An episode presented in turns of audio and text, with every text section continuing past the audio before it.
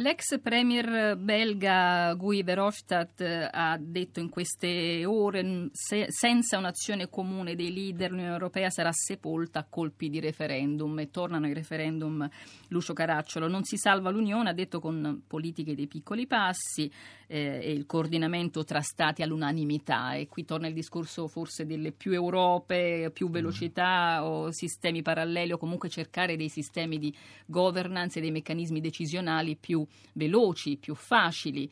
Eh, c'è una via per questa eh, pratica, ecco, per questa Europa?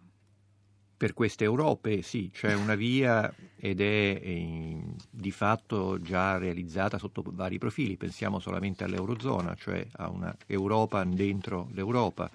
Eh, pensiamo anche alle ipotesi eh, ancora da codificare, ma di fatto già esistenti, di eh, restrizione dello spazio di Schengen che significa che noi avremo degli spazi di libera circolazione tra alcuni paesi europei e degli spazi invece di controlli e di chiusure con altri paesi europei, cosa che ci riguarda molto direttamente. Pensiamo solamente al fatto che in queste ore è in corso un vertice tra il nostro ministro dell'interno e il ministro dell'interno austriaco, austriaca perché è una signora, in cui ci viene prospettata la chiusura del Brennero.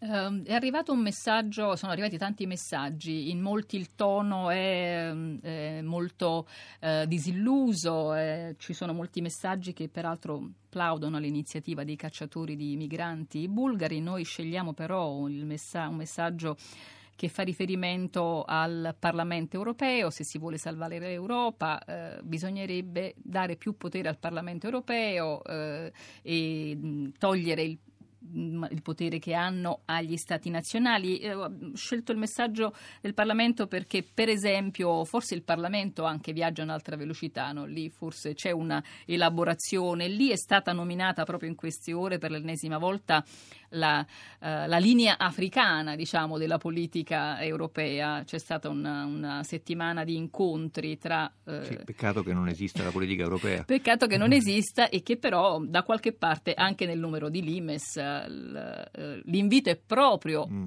l'invito rivolto all'Italia è proprio ancora una volta a guardare non solo al nord ma soprattutto certo. al Mediterraneo, ancora una volta a quell'altra Europa ma a cui infatti, non abbiamo mai dato tanto, tanto questo, credito. Questo è un po' il paradosso di questa crisi che ci offre una grande opportunità perché il baricentro anche delle attenzioni dell'opinione pubblica si è spostato verso il Mediterraneo, finalmente anche i nostri partner nordici, e parlo degli scandinavi, parlo dei tedeschi, parlo degli olandesi, si sono resi conto che il Mediterraneo non è una questione italiana, greca o portoghese, anche perché il Portogallo non ha un centimetro di costa mediterranea, ma è una questione europea e quindi o la, la, si affronta insieme oppure la si affronta in modo diviso, però a quel punto affrontandola in modo diviso significa che si creano dei contrasti, dei dissidi, delle barriere e forse anche dei conflitti, ovviamente speriamo non armati, tra i paesi che appunto hanno questa prospettiva diversa. Insomma, l'idea che tu puoi creare una barriera che sia in Grecia o che sia in Italia, che sia al Brennero o che sia al confine greco-macedone, tra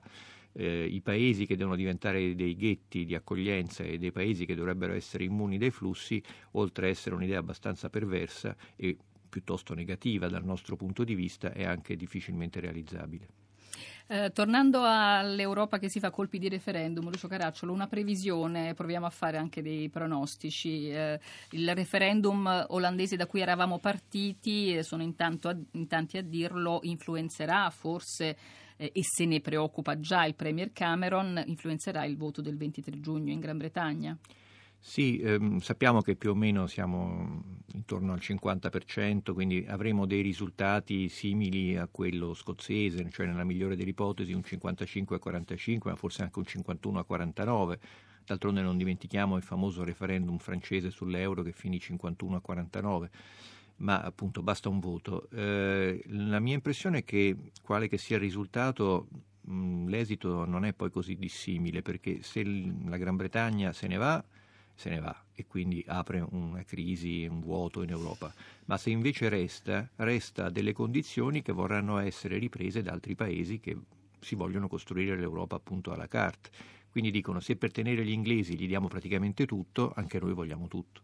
E siamo sì al, al solito, eh, tra virgolette, discorso che eh, abbiamo fatto più volte. Abbiamo parlato di crisi parallele, eh, i fantasmi dell'Europa, ehm, la crisi dei migranti, naturalmente il, lo, il, referendum mm, sulla Brexit all'orizzonte e adesso, ecco, ne parlavano anche a tutta la città ne parla poco fa, eh, le ultime dichiarazioni del mm, governatore della Banca Centrale Europea Mario Draghi. Nel numero di Limes c'è anche qualcosa che che riguarda la politica monetaria, dobbiamo dirlo esclusivamente monetaria, anche se in realtà è l'unica politica europea.